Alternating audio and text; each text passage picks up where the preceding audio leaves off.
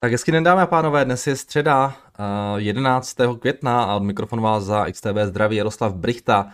No, včera se nám to trošku no, no, uklidnilo. Řekněme, že se nám to trošku uklidnilo, akcie nám teda rostly, S&P 500 0,25%, Nasdaq 0,98%, ale ta se byla opět docela volatilní, i když ne tak jako ty, ty předchozí, ale i tak, když se podíváte na S&P 500, tak ten otevřel 2% v plusu včera, pak to šlo všechno do červených čísel, pak zase nahoru, pak zase dolů, takže eh, docela nervózní obchodování.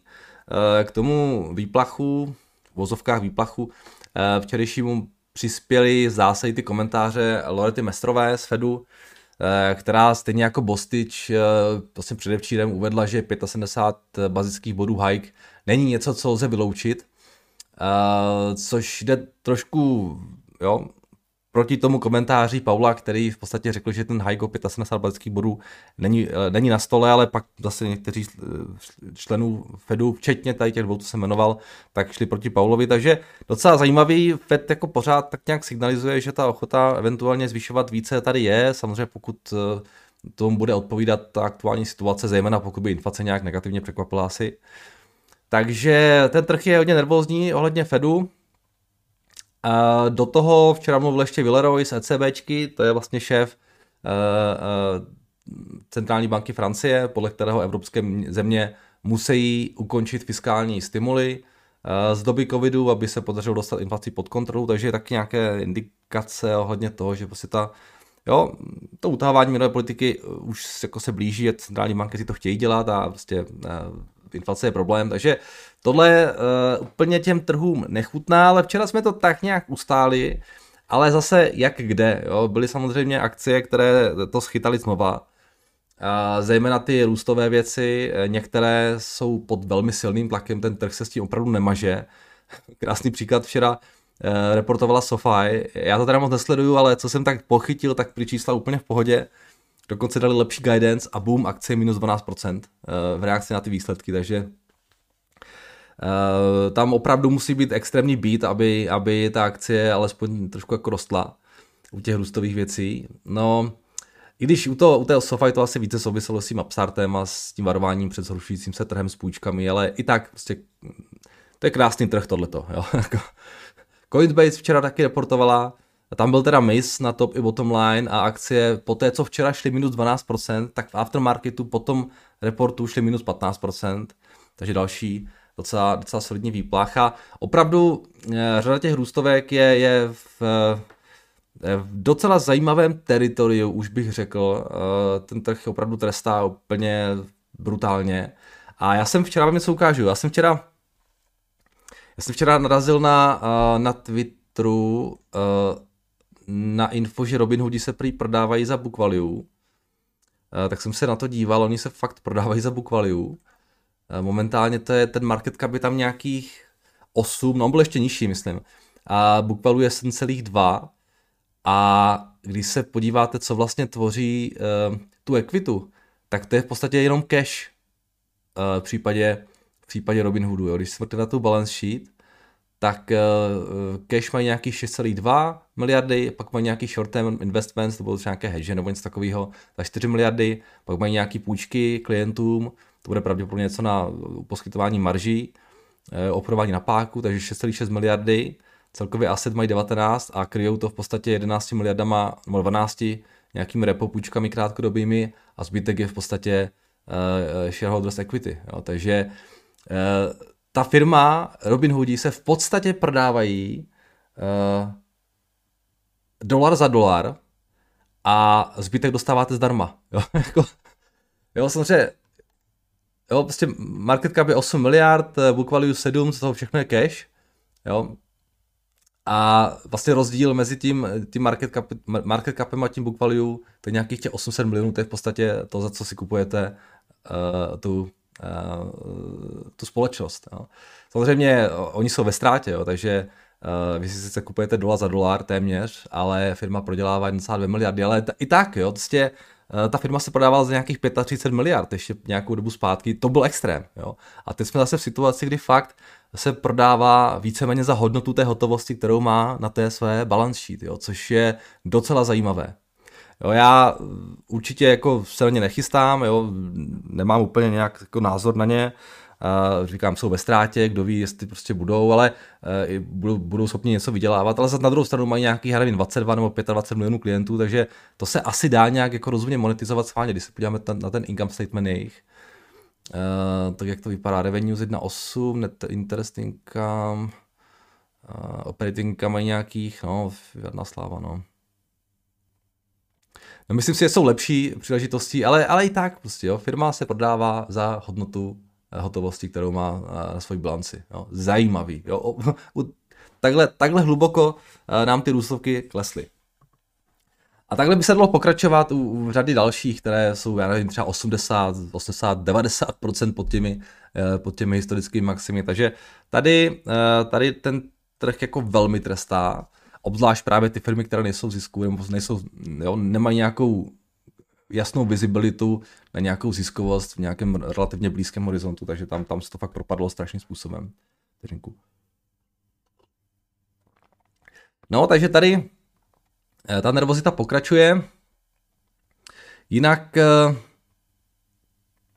když se podíváme na bondy, tak eh, včera v podstatě ty výnosy nám lehce klesly, jsme pod 3%, i když tady to je asi hlavně o tom risk of sentimentu, o tom útěku k bezpečí, než o čemkoliv jiném. A A nevypadá to, že by nám měli nějak jako ty výnosy nějak rychle klesat. Samozřejmě teďka eh, dnes tam máme inflaci v Americe, to bude velmi důležitá pro ten další vývoj, nejenom pro vývoj výnosů, ale celkově v těch trhů a, a o názoru na to, jak agresivně případně bude americká centrální banka utahovat. Jo, když se mrkneme na to očekávání ohledně inflace, já jsem to tady ukazoval v pondělí, ale schválně se to náhodou nějak nezměnilo no, nezměnilo. Čeká se pád inflace z 8,5 na 8,1 a jádrovky z 6,5 na 6% Tak uvidíme. Jo? Tohle bude určitě eh, velmi zajímavé, protože pokud by nám ta inflace začala klesat, tak je to v podstatě nějaký signál, že bychom teoreticky eh, mohli mít už nějaký ten pík eh, za sebou. Ale to je samozřejmě velké, velké pokud. No jinak včera jsem se ještě dočetl, že všechny firmy v Nasdaqu odepsali za poslední eh, tři sánce eh, nějakých 1,7 bilionu dolarů na market capu. A když se ten Nasdaq, dip, ten Nasdaq, Nasdaq dip je docela zajímavý, protože když se podíváte třeba na S&P 500, jo, tak pro zajímavost, a mrknete se na to, o kolik se S&P propadlo vlastně během covidu, tak ten covidový propad byl o nějakých řekněme 33%, a teď jsme na nějakých 16, jo, takže OK, relativně prostě v pohodě. A přece jenom COVID byl mnohem větší problém. Ale když se podíváte na Nasdaq, tak eh, ten se během covidu propadl o nějakých 30% a teď jsme nějak 27. No, takže tady v podstatě už tam ten propad je stejný jako, jako během toho covidu což je e, docela zajímavé. Jo, fakt jako s těma technologickýma růstovými firmama e, se ten trh opravdu, jak jsem říkal, moc nemaže a ty, ty korekce, nebo ta korekce tady už začíná být docela pěkná. Takže tohle jenom tak jako pro zajímavost. Jinak ještě jsem si tady poznamenal, Biden včera mluvil o inflaci a řekl, že je to pro jeho vládu top priorita, a že se domnívá, že je na tom stejně tak i Fed, to znamená, že i pro Fed je to top priorita, což má pravdu, tam není nic, není zase nic překvapivého. Ale to Bidenovo vyjádření a jasné postavení se k tomu, že inflace je klíčová věc, i pro něho, pokud chce nějakým způsobem být znovu zvolený samozřejmě, tak to v podstatě znamená, že jakékoliv další fiskální balíčky jsou momentálně mrtvé. Jo, a já nevím, jak to máte posazené vy, ale přiznám se, že ačkoliv teda se na své makropredikce v investování zásadně nespoléhám, tak mám dojem, že eh, je tady fakt docela solidní šance na to, že se jim tu inflaci podaří dostat pod kontrolu. Jo? Vemte si, eh, Fed chce konečně docela agresivně utahovat, fiskál proti minulému roku je silně v restriktivním režimu a pravděpodobně eh, jako žádné, žádné jako nové balíčky tam nebudou. Mzdy nějak hrozně nerostou, Energie jsou velmi drahé, takže jejich potenciální růst z té vysoké báze uh, by byl z té vysoké báze a už jako by nemusel být tak inflační. Navíc do hrozící recese. Takže otázka je, jestli energie mají nějaký velký upside před sebou. Jo. Nezdá se mi úplně, ale samozřejmě může stát cokoliv. No ale pokud nepřijde nějaký další šok, tak podle mě může v nějakém relativním, relativně normálním horizontu ta inflace začít prostě docela odeznívat. To je to samozřejmě velká otázka, uvidíme, je tam spousta rizik, ale, ale tak nějak, když čím víc zatím takhle přemýšlím, tak tím víc mi to tak jako vychází, že, uh, že bychom se fakt mohli, uh, řekněme, v té druhé půlce letošního roku a během toho příštího roku dočkat to, že, že se začneme vracet na nějaké normální úrovně a teď bude otázka, jak rychle, ale možná, že jsme na nějakém tom píku očekávání, jo, i toho utahování měnové politiky Fedu. Uvidíme. Chce to ještě pár měsíců a budeme samozřejmě chytřejší, ale um, neviděl bych to tak černě, jo, jak mám pocit, že to momentálně trh, trh vidí. A samozřejmě pokud bych měl pravdu a pokud by ta inflace začala rychleji odeznívat, tak pak to eventuálně pro ty akcie může být docela dobrá zpráva. Minimálně v tom smyslu, že by nemusel ten výplach pokračovat. Jo? Ale říkám, já se na své makropredikce nespolehám, spíše jediné, co mě zajímá, je cena těch a valuace, ale, ale tak jako samozřejmě, že já tím přemýšlím prostě, no. Uh, no, co tady mám dál? Musk včera mluvil o svých plánech s Twitterem a světe div se, Uh, ban Trumpa uh, byl podle něho extrémně hloupý a, a Musk je pro jeho zrušení. Já s tím teda naprosto souhlasím, ale trošku jsem to čekal, ale uh, myslím, musím říct, že tímhle si podle mě udělá docela dost nepřátelé Washingtonu. Takže tohle možná bude zajímavé taky sledovat. No a pak ještě taková drobnost jenom, uh, co jsem četl, tak Katie Woods prej koupila Eh, akcie General Motors za 6 milionů uh, dolarů do toho svého innovation fondu. Zatímco, myslím, prodává pomalu, pomalu, dál pomalu prodává Teslu, takže vyměňuje Teslu lehce za General Motors, to mi přijde docela zajímavé. No. uh, nevím, jak General Motors inovuje v porovnání s Teslou, ale, ale uh, podle Katie asi jo. Takže tohle jsem ještě chtěl a to je víceméně všechno, co jsem měl k tomu včerejšku. Když se podíváme na Futures dnes ráno, tak e, tam to vypadá, takže nám lehce rostou americké indexy, S&P nějaké 3 desetníky, na nějakých 7. O nějakého, řekněme, plus minus půl procenta roste také Evropa. Takže zatím ta středeční sánce vypadá docela eh, normálně, lehce řekněme pozitivně, ale jak už jsem říkal, dnes to bude opravdu všechno o, o té inflaci, která eh, bude zveřejněna teda ve 14.30 a uvidíme, jakým způsobem na to bude trh reagovat. No jinak tam žádné další významné čísla nemáme, máme tam nějaké zásoby ropy v Americe a tak dále, ale uh, ta inflace bude pro nás klíčová. Eh, co se týče FX, tak eh, když se mrkneme na Eurodolar, tam žádné velké změny, 1.05, pořád jdeme do strany. Eh, Libra nám šla taky včera do strany, ten, ten FX víceméně včera v podstatě docela stabilní. Tam asi nějaké žádné velké změny nebyly. Australia, Novozélandia taky se drželi docela, kačka 23,60. Zlato nám dál klesá, Uh, už to je docela dost, když si vezmete, že uh, v březnu jsme byli na dvou, na dvou tisících a ty jsme nějaký zase 1830, takže takže samozřejmě ty vysoké sazby úplně těm drahým kovům nechutnají, protože najednou, jo, je, jiná věc je zlato v situaci, kdy mají treasury z 0% uh, a kdy mají 2 nebo 3%, no, tak uh, tady už je docela chuť uh, jít do těch treasury, které mají na rozdíl zlata nějaký výnos. Stříbro to samé, samozřejmě 21,40, ropa teda pořád kolem té stovky, potom co vyklesala z těch 110. A tohle jsou teda ty indexy. Bitcoin 31 100. A máme tam pětiminutovku nebo hodinovku radši. 31 100, včera do strany a Ethereum teda nějaký 20, 2300 nadgas 7,5 dolarů.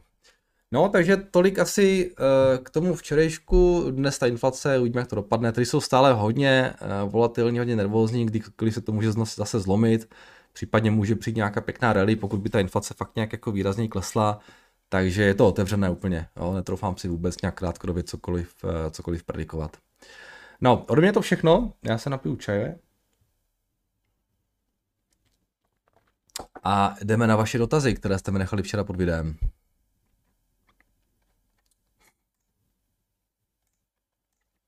Tak ahoj Jardo, uh, poslechl, přečetl jsem si earnings call Upstartu a nic odstrašujícího jsem nezaznamenal.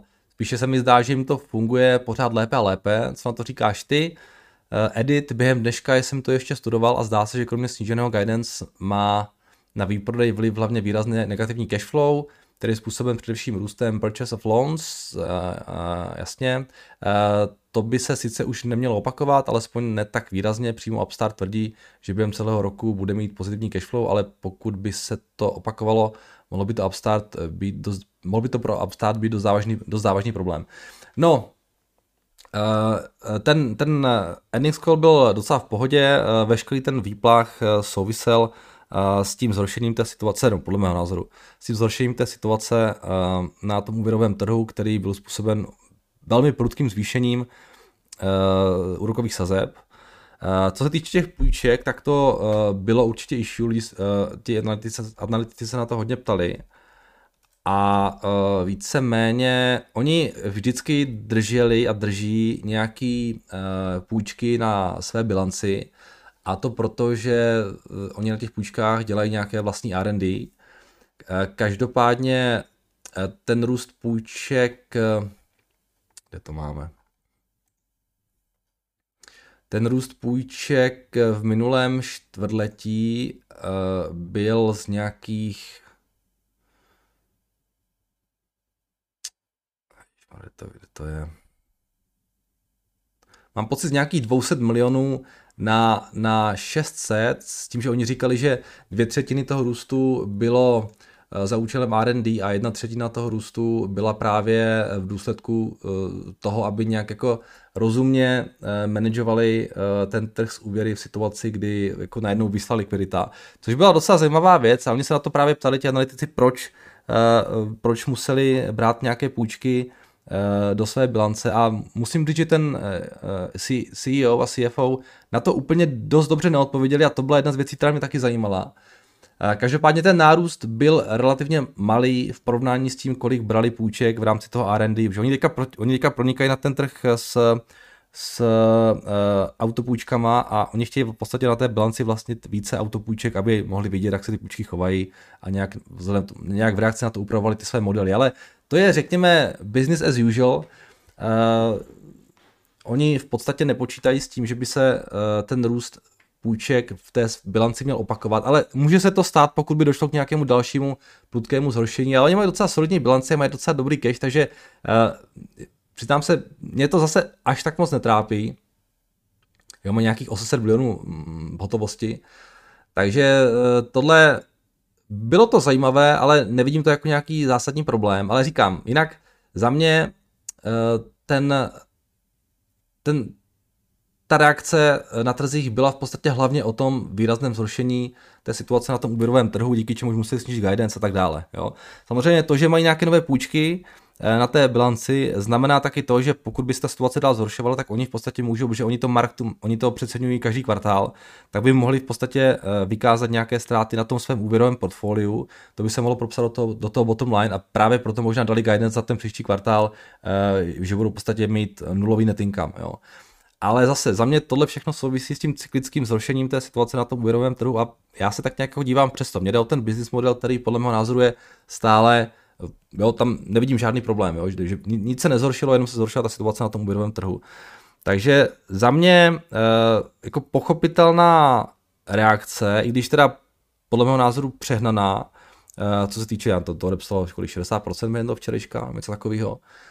Takže já jsem e, se v pod, já jsem si to nechal projít hlavou včera a, výsledkem bylo to, že jsem v podstatě na tom Upstartu zdvojnásobil tu svoji pozici. Jo, já jsem uh, docela, docela agresivně včera přikoupil. No a uvidíme, jo. Um, jestli bude klesat dál, tak uh, se tomu nebráním, protože nějakému dalšímu přikupování nebráním, protože vlastně oni se momentálně prodávají za nějaký 2,8 miliardy já si myslím, že uh, jo, samozřejmě uvidíme, jak, do, jak dopadne letošní rok, jo. Ale podle mého názoru dělat 200 milionů pro ně není něco úplně ne, jako těžkého. Takže v podstatě nějaký 10, 11, 12 násobek price earnings pro takhle růstovou firmu, která má navíc solidní runway, jako já jsem nemohl odolat prostě. Jo. A znovu říkám, není to investiční doporučení, jo. A můžu, nemusím mít pravdu samozřejmě, jo. Mně se strašně líbí ten risk reward tady, jo. Ale ten risk tam pořád je, jo. Je to nový biznis, vznikají, jo. Uvidíme, jestli konkurence nepřijde někdo, jo, z nějakých těch velkých techů nebo něco takového. Takže ten risk tam je, ale ten, ten poměr risk rewardu se mi tady na těch cenách prostě líbí strašně. Jo. Takže, takže já jsem v podstatě šel na dvojnásobek pozice. No, zajímavý, jo, říkám, jedna z těch firm, která, která je teda potrestána hodně, ale na tu moji tezi, na tu moji tezi to nemá žádný dopad. Jo. Já se dívám skrz ty cyklické výkyvy a uh, tady žádný problém nevidím. No. Tak uh, se jdeme překvapit, co, uh, co přinesou ty další čtvrtletí.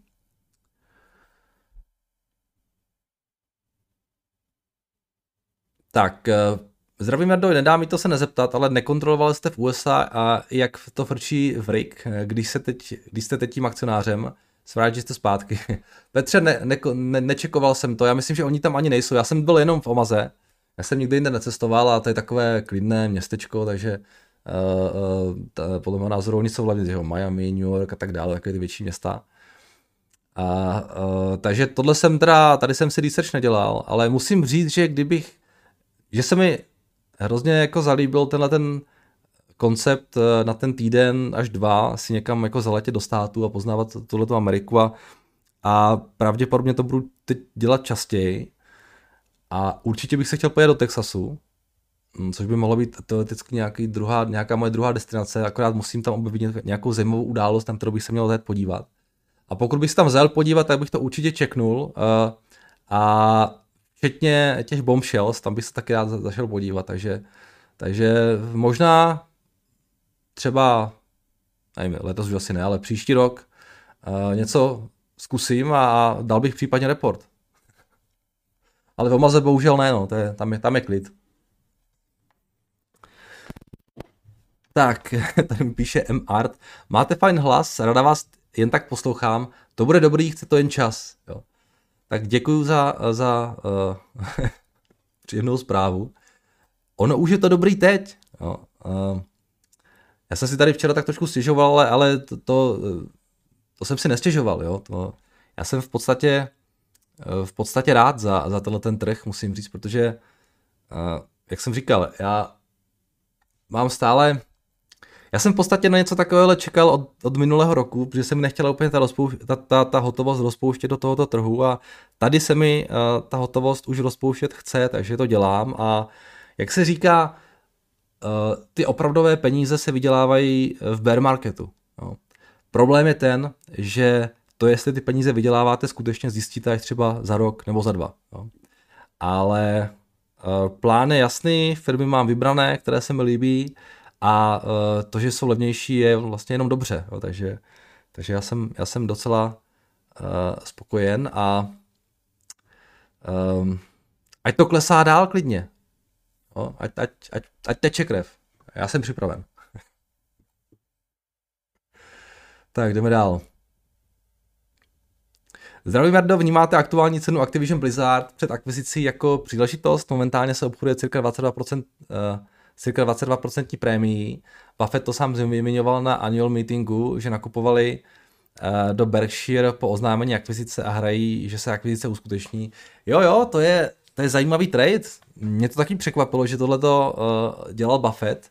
Respektive oni nejdřív to kupovali ti jeho manažeři, ale potom, potom oznámení akvizice došlo, zdá se, docela navýšení, výraznému navýšení pozice a Buffett zkouší uh, tuhle tu arbitráž, která může být docela, docela dobrý jako chytrý krok, jo, ta 22% prémie, nebo kolik, píšete, podle mého názoru za to možná i stojí.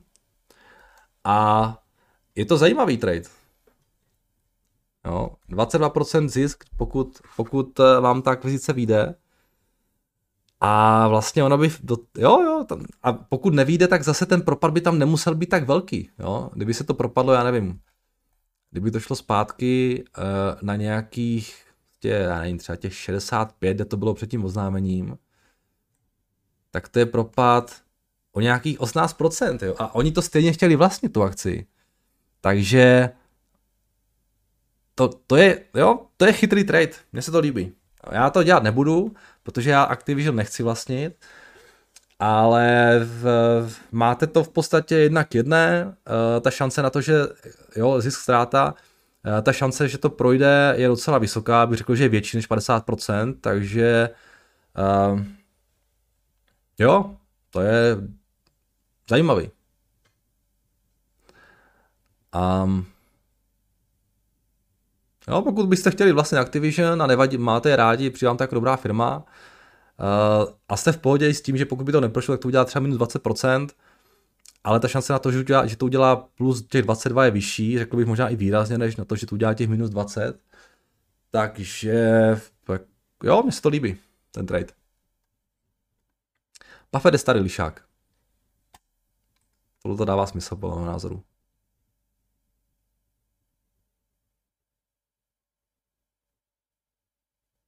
taky jsem nad tím chvilku přemýšlel, jo, když, když vlastně, mě, mě to vůbec nenapadlo, ale jak na to zmínila tom, na tom shareholder meetingu, tak, eh, tak jsem se na to taky díval a, a mě to prostě dává smysl. Ale teď mám jiné předměty zájmu. Takže takže tohle, tohle to vynechávám.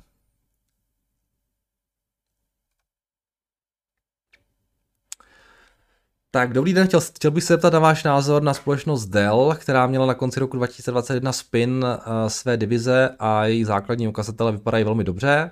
Uh, price earnings, forward, PE, PEG, PEG uh, uh,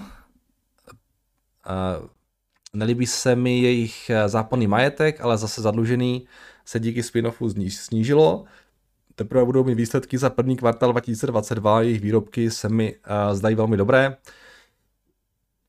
a používám je i na, i, používám je a i další lidé, děkuji za názor. Přiznám se, jako mě teď přestaly tyhle ty firmy všechny úplně jako zajímat, vzhledem k tomu, co se děje na těch důstovkách, takže já se dívám jenom tam. A, ale jako můžeme se podívat, jak vypadá ten Dell.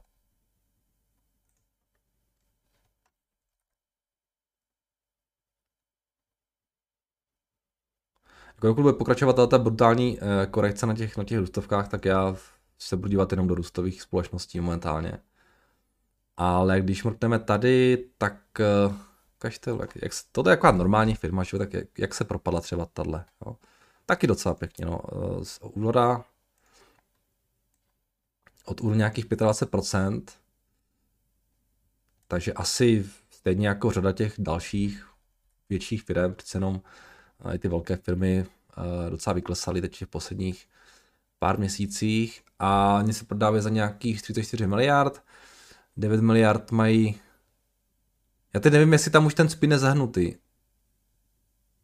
Jestli v těch nových číslech, takže kdy, kdy, kdy, kdy ten spin proběhl? Na konci roku 2021. Takže teoreticky taky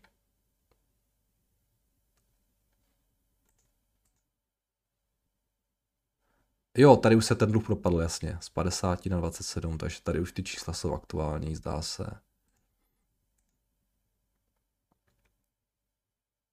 Jo, no takže 34 eh, miliard, 107 eh, milionů miliard eh, jsou revenues, net nějakých 4,8. Um, Business jim šlape krásně, mají pěkné free cash flow. Ty multiples jsou tady nějaký 8,3. 6 na ten příští rok. Uh, žádný velký růst tam asi se očekávat nedá, ale jo, ten dluh je trošku vyšší, když se podíváte na to enterprise value, tak už je to 52 miliard, takže jo, sice ten price ten vypadá hezky, ale je potřeba si uvědomit, že prostě uh, tam mají na sobě docela dost dluhu. Jo, není to nějak extrémně vysoké číslo, jenom ten dluh tam prostě je, takže proto je ten, ten, ten multiple trošku stlačený. Um, jako vypadá to asi normálně, jo, vzhledem tomu, jaké jsou momentálně příležitosti na tom trhu, tak uh, kam, dívám se trošku někam jinam, ale moc se nesleduju, jo, ale, ale jako proč ne, jo, určitě mi to nepřijde nějak přehnaně drahé. Když se vezmete tu enterprise value, tak jsme na deseti, jo, desetinásobek. Což je si myslím docela, docela v pohodě. Pro firmu, která moc neroste, fair cena, si myslím. Tak ahoj, já vím, že ten čas moc nemusíš, ale zaráží mě jedna věc. V roce 2007 cena elektřiny 90 euro a cena čes 1400. Dneska eh, cena elektřiny 220 euro a cena ČES 1030. Neměla by ta cena být minimálně na těch 14 korunách?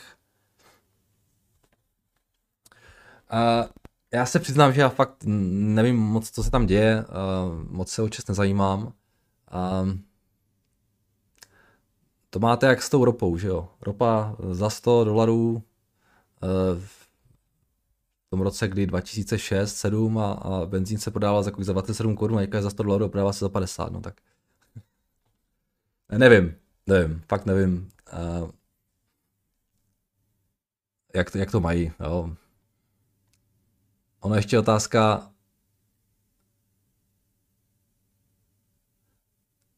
no cena elektřiny není za 220, uh, kažte.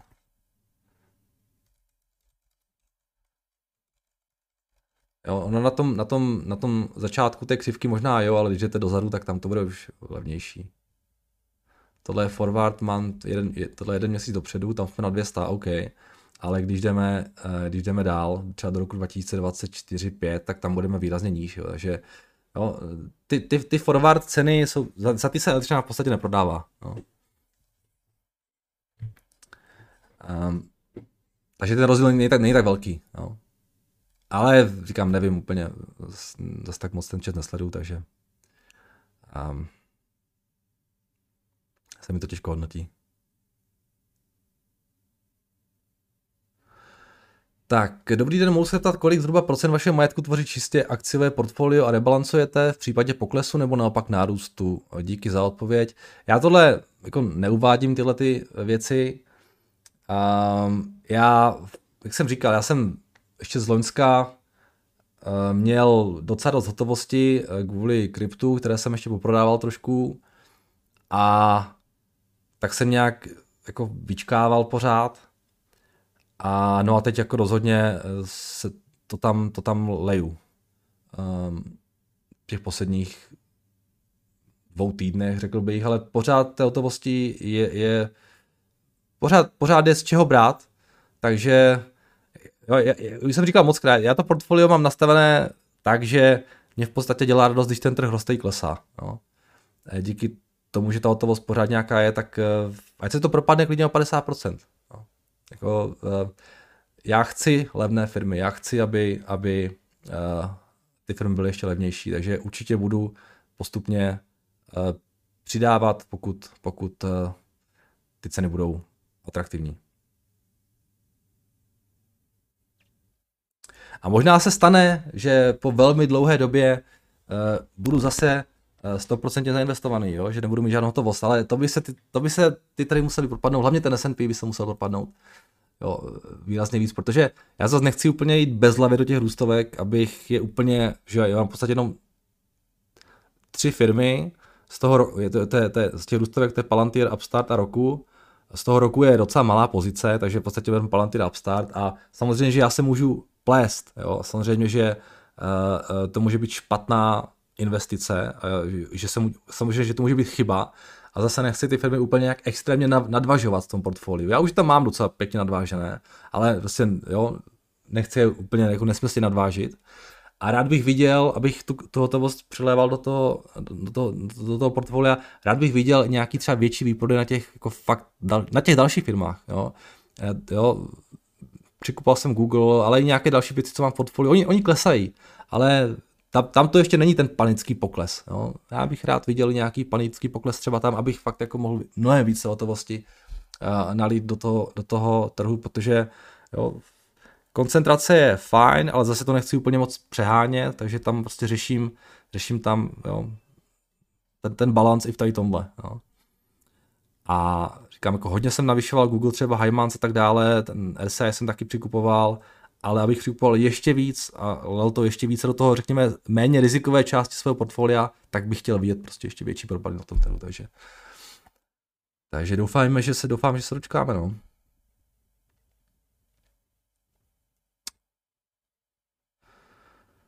Tak, ahoj Jardo, ještě otázka ohledně Palantiru a Stock-Based Compensation. Malá úvaha, jejich sice pozitivního podání kompenzace Malá úvaha jejich sice pozitivního podání kompenzace akciemi udávají, že podíl příjmů z kompenzace akciemi klesá z 37% na 33%. Eh, ovšem eh, problém hraje rozdílná cena akcí k 31.12. a 31.3. V Q4 21 433 milionů příjmy 37% z toho ak- z akcí, to je 160 milionů, při ceně 18,53 to vychází na 8,6 milionů akcí.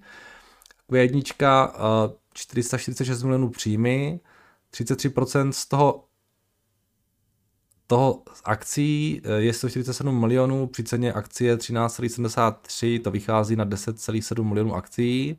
To znamená, že akcie klesá, to znamená, že sice ak- klesá podíl na příjmech s kompenzací zaměstnanců akciemi, ale reálně vydaný počet akcí rostl a to více než 20%, ačkoliv jsem zainvestovaný svoje jsem na výsledkách našel a reakce trhu mi taky připadá přehnaná, tak toto rozhodně není pozitivní, pokud se cena narovná, nenarovná zpět, tak bude počet akcí vydaný uh, jako kompenzace příští kvartál ještě obludnější i při klesajícím trendu celkových revenues. Chápu to správně?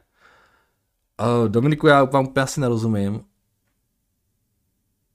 Já vůbec, vůbec bych neřešil podíl, uh, podíl uh, na příjmech. Jo. To, co je klíčové pro Palantir je to, že když si vezmete všechny RSU a, a Stockbase a, a obce, tak eh, jim to vychází, když vezmete úplně fully diluted prostě uh, uh, akcie, které momentálně Palantir má, tak vám to vychází, že oni mají nějakých 2, oni mají nějaké 2 miliardy akcí přibližně outstanding a uh, 150 milionů RSU, které mají vesting po dobu 3 let a 350, myslím, milionů mají obce, které mají vesting nějakých 8 let. Takže když si vezmete úplně fully diluted, tak máte nějakých 2,5 miliardy akcí a upside je tam nějakých 500 milionů prostě plus minus. Jo.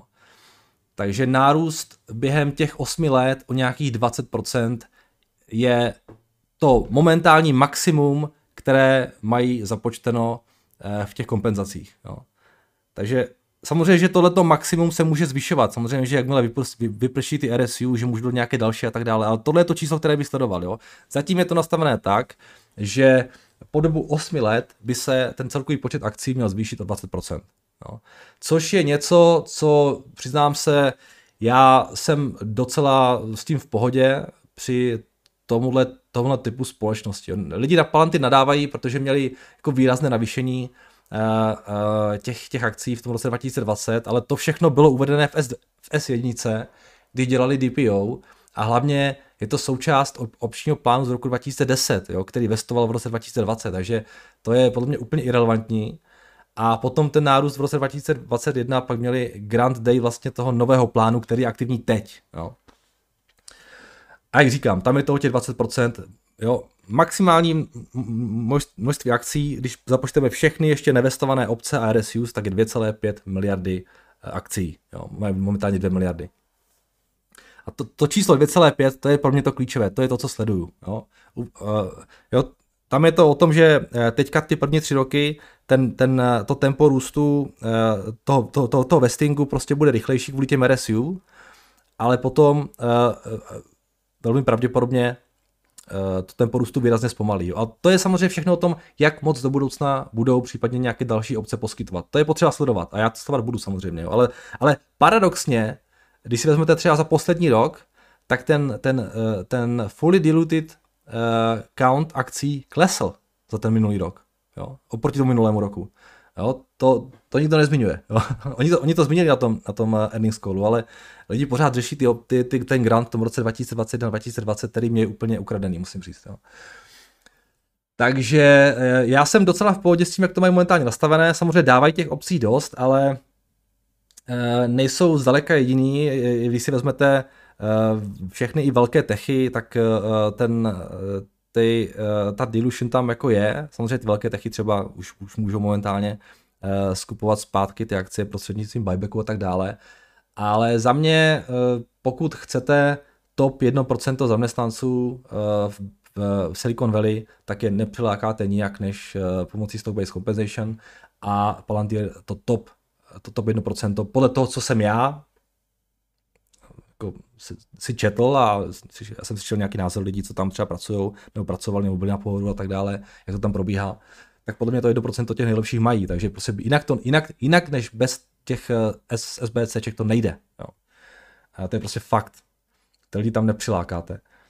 A uh, já se na to dívám jako trošku, jako na, jak, v podstatě jako na CAPEX. Jo. Oni nemají žádnou, oni nepotřebují investovat nějak, oni potřebují investovat do lidí a oni teď budují ten, budují ten systém a ta, ta, ten životní cyklus této softwarové firmy je takový, že nejdřív potřebujete ty nejlepší na vybudování toho systému, a pak tam potřebujete lidi, kteří už ten systém víceméně budou nějakým způsobem udržovat a ty nemusí být tak dobří.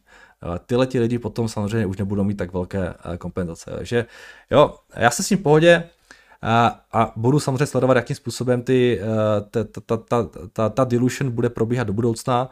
Říkám, za poslední rok se vůbec nezvýšila, naopak se lehce snížila. Pravděpodobně za nějaký rok, dva dají nějaké nové obce, nebo respektive nějaké nové RSU a, a, a budu sledovat, jak moc ta dilution prostě poroste. Jo. Ale mě to moc netrápí. Já to, co chci momentálně, to je pro mě naprosto klíčové u Palantinu, ne, ne, nejsou kompenzace, ale já chci vidět růst a retenci. Tohle jsou dvě pro mě naprosto zásadní metriky, podle kterých potom budu vyhodnocovat to, jak ta moje teze buď byla úplně mimo, nebo je nějakým způsobem prostě naplňována. Jo. Takže růst a retence pro mě klíčová věc. Jo. To, že jsou ve ztrátě, to mě úplně ukradené, musím říct. Jo. Um, vlastně oni mají strašně vysoké marže a pokud porostou, ten zisk přijde. Tak. Jo, všechno je to v annual reportu, tam máte uvedeny všechny uh, jo, ty počty akcí, máte tam tu dilution, jo, uh, můžete se podívat, kolik těch akcí ve finále, ve finále budou mít, jo, jak, jaký je plán do těch nadcházejících let. Takže všechno se tam dá krásně s tam vyčíst.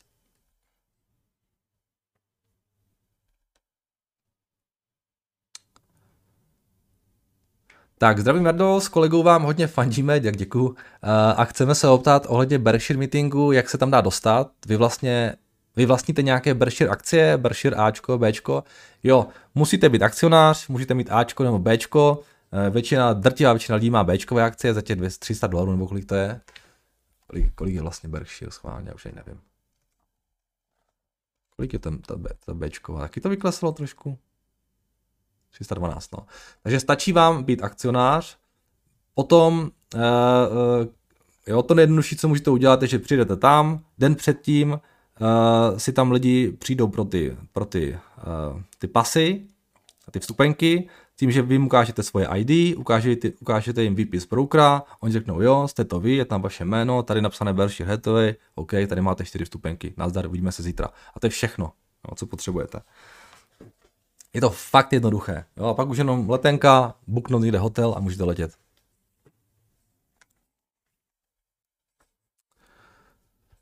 Uh, jinak dá se to udělat i tak, že jim pošlete uh, legal proxy, uh, nebo možná, možná by šel poslat ten výpis poštou a oni vám potom poštou pošlou ty vstupenky, to je taky varianta.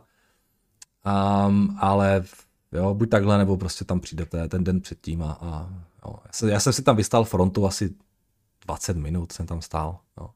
A pak už tam žádná fronta nebyla. Jo. Pak jako, jo, tam, ta, ta, fronta tam byla možná, oni otevírali v 11 hodin, tam byl možná nějak ve 13, nebo já už nevím přesně, tam ještě pořád nějaká fronta byla, ale potom po té 14. hodině to bylo úplně prázdné a mohli se to normálně přijít prostě a no. Měli to skvěle zvládnuté, a to i organizačně musím říct.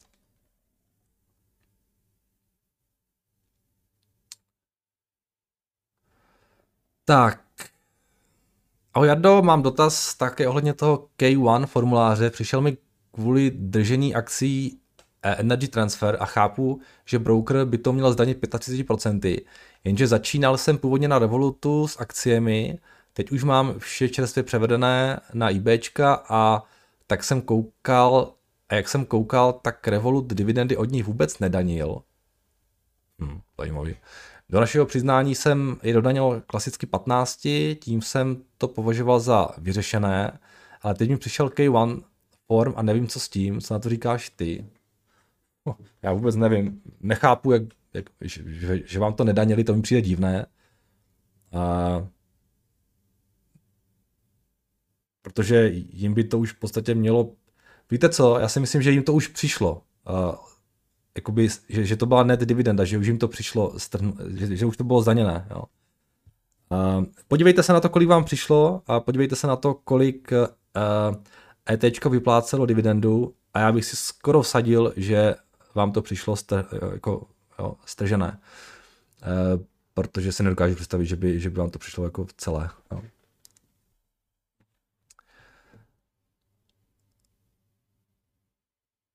Ale nevím, já nemám, nemám zkušenost s Revolutem vůbec, takže bohužel. Ahoj Jardo, ASML lepší koupit na Nasdaq nebo na Amstru? Na Nasdaqu jsou asi ADRK, s tím můžou být spojeny prý nějaké poplatky, děkuju. Já bych to bral asi normálně v, v na amsterdamské burze. Jinak ty ADRK, tam nějaké poplatky jsou, jsou strašně nízké, to je třeba dolar za rok nebo něco takového, mám pocit, že to jako poplatky na, ADR, na ADRK bych skoro ani neřešil. A schválně, co, co nám dělá ASML?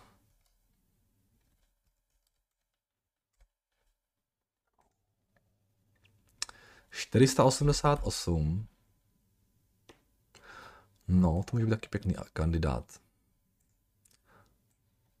taky tak nějak začínám kroužit kolem toho AMDčka, musím říct. A jsem minus 36%.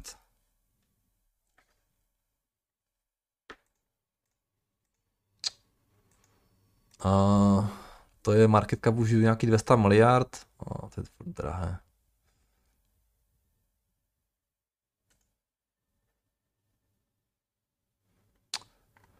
No, typu je tam 37 momentálně, příští rok nějaký 29, no. Kažte toto AMD ještě.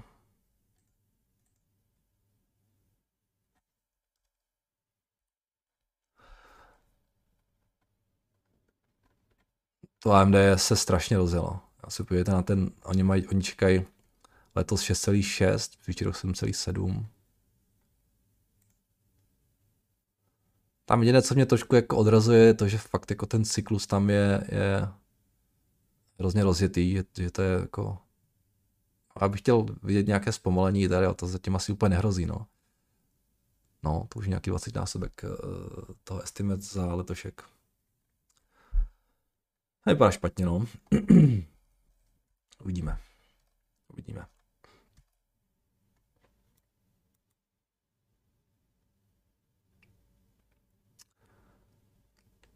Ahoj Jardo, kde sleduješ prosím earnings call jednotlivých firm, například earnings call Upstartu, včetně videa, nemohu ani na Seeking Alpha nikde najít, děkuju. Ale no tak Michale, prosím vás. Ale jo. Seeking Alpha, Upstart, earnings, call, zadám do Google, boom, první odkaz, boom, a mám to. Nebuďte líní, používejte Google, ale že jste to vy, tak vám dám ještě jeden tip. A to je, to je apka na telefonu, vteřinku. Co používám poslední dobou. Apka se jmenuje Quarter, Q-U-A-R-T-R a tam jsou všechny earnings cally, myslím, že jenom amerických firm. A, ale je to super v tom, že tam můžete hnedka přeskočit na Q&A, co se mi líbí. Takže můžete si stáhnout i apku na telefon a a máte to úplně super easy. Quarter.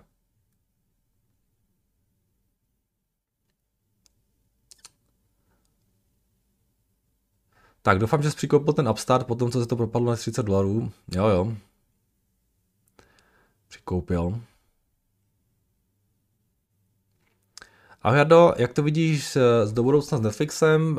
Při 220 jsem otvořil pozici a doufal jsem, a doufal jsem to pod 200 nepůjde, ale mil jsem se, myslíš, že se někdy vrátí na 220? Lukáš, jako vy jste otevřel pozici na 220 a doufal jste, že to nepůjde pod 200. To je 10%, to je nic. Jo. Obzvlášť po tom, po tom velkém propadu.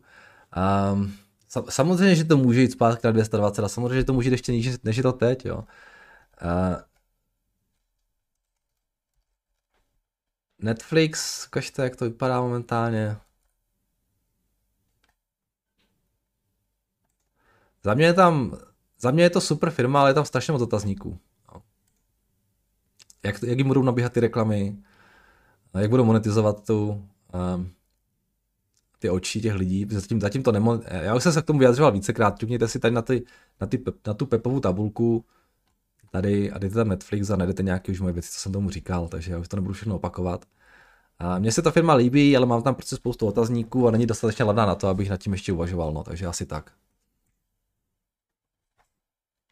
Jo, vlastně, ty multiples jsou hezké, jo. Už je 16, 15, no. Já ten streaming jedu přes roku a přes uh, Warner, Brothers, Warner Brothers Discovery, ale, ale ta cena není špatná už, no.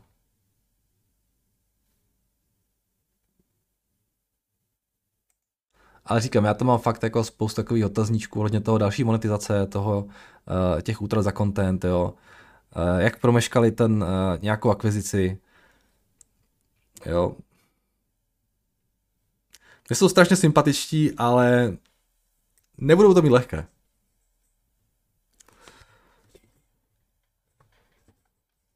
Takže za mě pořád ne. A jestli tam můžou vrátit na těch 220, tak samozřejmě že ano.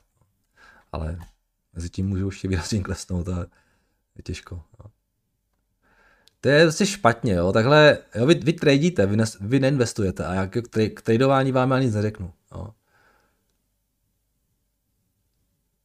10% na Netflixu to je nic, jo, to může udělat kdykoliv. Tak, kde jsme skončili? Tady. Dobré ráno, kde vidíte cenu zlata v nejbližších týdnech? Na jedné straně silný dolar, který však už dva týdny neposilu, neposiluje a pohybuje se okolo úrovně 1,05, zatímco cena zlata každým dnem klesá, na druhé straně pokles cen akcí, rostoucí geopolitické riziko, zvyšující se riziko vojenského konfliktu a tak dále. Uh, Marku, pro zlato momentálně Eh, je zásadní ten růst výnosů, podle mého názoru. Čím vyšší výnosy, tím jako horší eh, zlato je investice relativně k tomu bezrizikovému americkému dluhopisu. Takže um, jo, za mě zlato dlouhodobě do strany možná lehce růst, ale že bych jako čekal nějaké velké výkyvy jedním nebo druhým směrem, to úplně nečekám. No. Nemá, vůbec nemám typ na nějaké týdny dopředu. No. Prostě to, to neví nikdo samozřejmě. Eh, já dokupoval jste pozici v Palantiru Upstartu, po těch, jo, kupoval, eh, jak jsem říkal, jo, Upstart mám dvojnásobek, no více než dvojnásobek a Palantir jsem navyšoval, myslím, nějaký 20% pozici. Tohle je skvělý komentář. Jaroslave, bojíte se, že by pan Michl byl na pozici guvernéra ČNB příliš velká holubice, ale přitom byste raději vybral pana Holuba. je geniální, děkuju, to mě fakt pobavilo. Super. Uh, zdravím, chtěl bych se zeptat, máte v portfoliu nějaký read? Nemám, nemám žádný read. Dobrý ránko, Jardo, nějaké typy na inflaci v USA? V Evropě padají rekordy. Tak schválně, jo, typnu. Trh teda čeká 8,1. Teďka lidi z Fedu začali zase něco povídat o 75 bazických bodech, tak možná mají nějaké info, tak já řeknu 9. Ať, ať, se, ať, ať, ať se s tím nemažeme. 9% bude inflace. Můj model uh, mi to říká. Tak, jdeme dál. Jak hodnotíte výsledky Rick? Já jsem to Petře ještě nestihl. Jo, já se teďka furt hrabu v, v těch Palantir, Hubstatech a tak dále. Viděl jsem, že eh, po těch výsledcích ta akcie v podstatě reagovala úplně normálně, takže očekávám, že tam bude business as usual. Takže, takže na to je čas, já se na to podívám třeba víkendu nebo někdy. A to nepotřebuji úplně nutně nějak jako rychle hrotit. A není moc času a, a, a teď jsou zajímavější věci, takže takže myslím si, že to bude asi v pohodě, ale, ale říkám, že jsem to nečetl. Jsem docela zvědavý na to, eh, teďka se jela v Miami ta velká cena eh, F1 a já myslím, že tam budou mít strašné tržby v tom, tom Tucis, v tom jejich klubu. Eh, možná zajímalo by, jestli to řešili na tom earnings callu. Myslím, že tenhle ten kvartál pro ně bude taky docela pěkný, takže ale, ale, ale, ale nevím, ještě neviděl jsem výsledky, neviděl jsem, viděl jsem jenom zhruba ten top line, bottom line, tam to pěkně rostlo, ale, ale nic víc nevím, takže podívám se třeba o víkendu. Tak jo. Toť vše uh, od vás a máme něco, máš mi dotazech? Jo, mám tady. Eh, ahoj Jardo, uh, doufám, že moje otázka není úplně mimo, ale souhlasím s tebou, že krypto měny budou v budoucnosti velký, bo- velký boom Eh, řeší se vysoká inflace a kam zaparkovat peníze, aby nestráceli hodnotu. Banky zvedly úroky na 3 až 4%, ale reálně je to minus 8. Když odečteme inflaci, co si myslíš o stablecoinech a uh, převod měny na ně s tím, že člověk může poskytovat likviditu a být za to odměněn nějakým zajímavým úrokem. Uh, stabilní stablecoiny beru USDT a USDC, ale každý ekosystém funguje na jiném stablecoinu. Rád bych představil projekt Anchor, eh, protokol, který je vlajkovou lodí ekosystému Terra, eh, využívá stablecoin US, UST, který se dá no jasně, směnit swap na plno burzách, Coinbase FTX a za poskytnutí likvidity je roční API nějakých 16-20%. Eh, obměna se hýbe na základě likvidity a množství půjček, které se lidi přes Anchor půjčují formou Bluna nebo Ether pro člověka, který chce používat roční API nebo chce, chce ročně API, je poskytnout likviditu a nemusí si brát půjčky. Chápu, je to pro člověka náročný se vytvořit nějaký účet na burze, ale eh, na burze dále se vytvořit teda volit, eh, kde je záloha 12 slov, které člověk nesmí ztratit, ale pořád mi to dává smysl se tyhle věci učit a myslím, že v budoucnu takhle bude kryptem zacházet čím dál více lidí. A a tady teda představení toho Anchor protokolu, když tak si to přečtěte, uh, jo, ještě tady doporučuji podívat se na YouTube na Whalezone, kde je i video s návodem, jasně,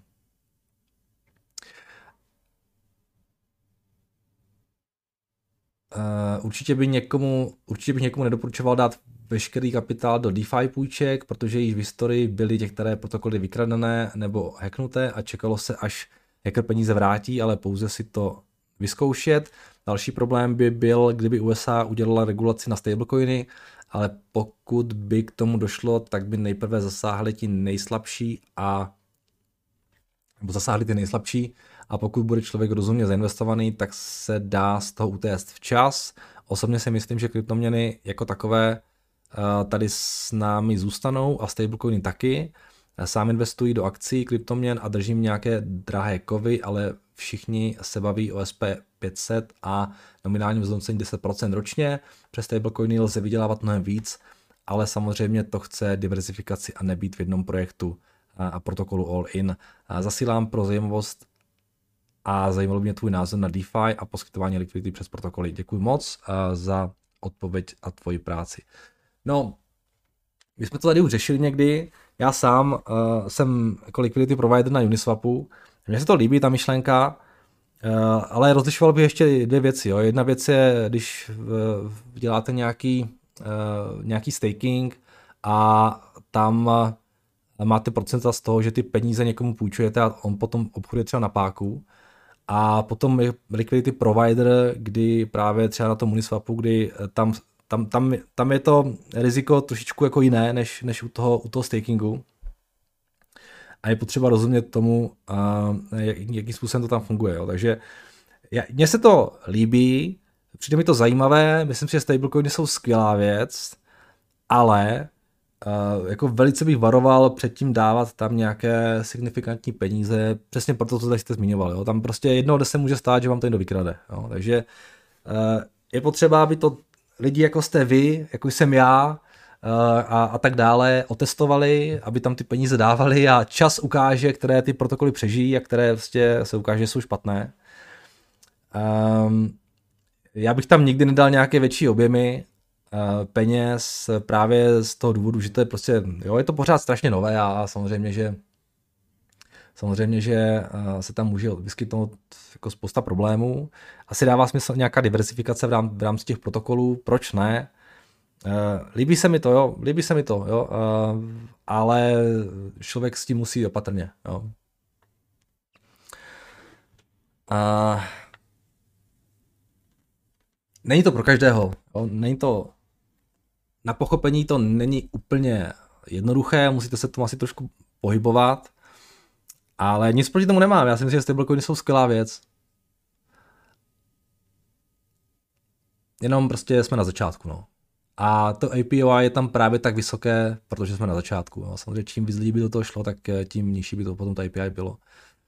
Takže jo, um, jste odměněn za tím vysokým úrokem za ten risk, který na sebe berete a který spočívá hlavně v tom, že uh, se může jednoho dne stát, že se zbudíte a ten protokol vám někdo vykrade. Takže um, to je si myslím největší potenciální problém. Jo ta regulace, eh, já teda osobně možná ani ten Tether bych jako neměl, jo. To je strašně shady ten Tether, ale ten USDC mi přijde jako docela dobrý coin, protože eh, je to kryté Circle, oni tam mají nějakou spolupráci s Goldmoney a uh, myslím, že to dělají velmi dobře. Mají všechny regulatorní věci prostě pořešené, takže tenhle ten coin mi přijde jako nejbezpečnější. Um, No a uvidíme, no, jak, jak se to do budoucna eh, bude vyvíjet. Přijde skvěle, že si můžete, že si můžete locknout uh, dolarovou likviditu na kryptu. A že můžete vlastně dolarem momentálně platit těch kdekoliv na světě prostřednictvím nějakých kryptopeněženek. To je úžasné.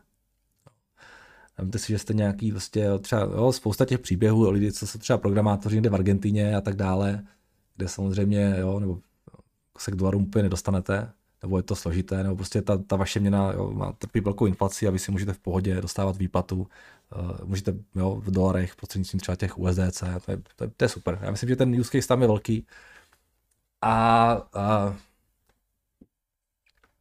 že to má budoucnost, no. Ale není to pro každého. A určitě bych varoval předtím nějak hrnout se do toho, protože tam vidím nějaký velký API. To, velký, to, to vysoké API je tam z dobrého důvodu. No. To je právě to, že čas od času vám ty peníze zmizí. Není to battle tested ještě, řada z těch věcí. Tak jo, díky za dotaz, no a to je všechno ode mě a od vás a uslyšíme se opět zítra. Mějte se krásně a zítra naslyšenou.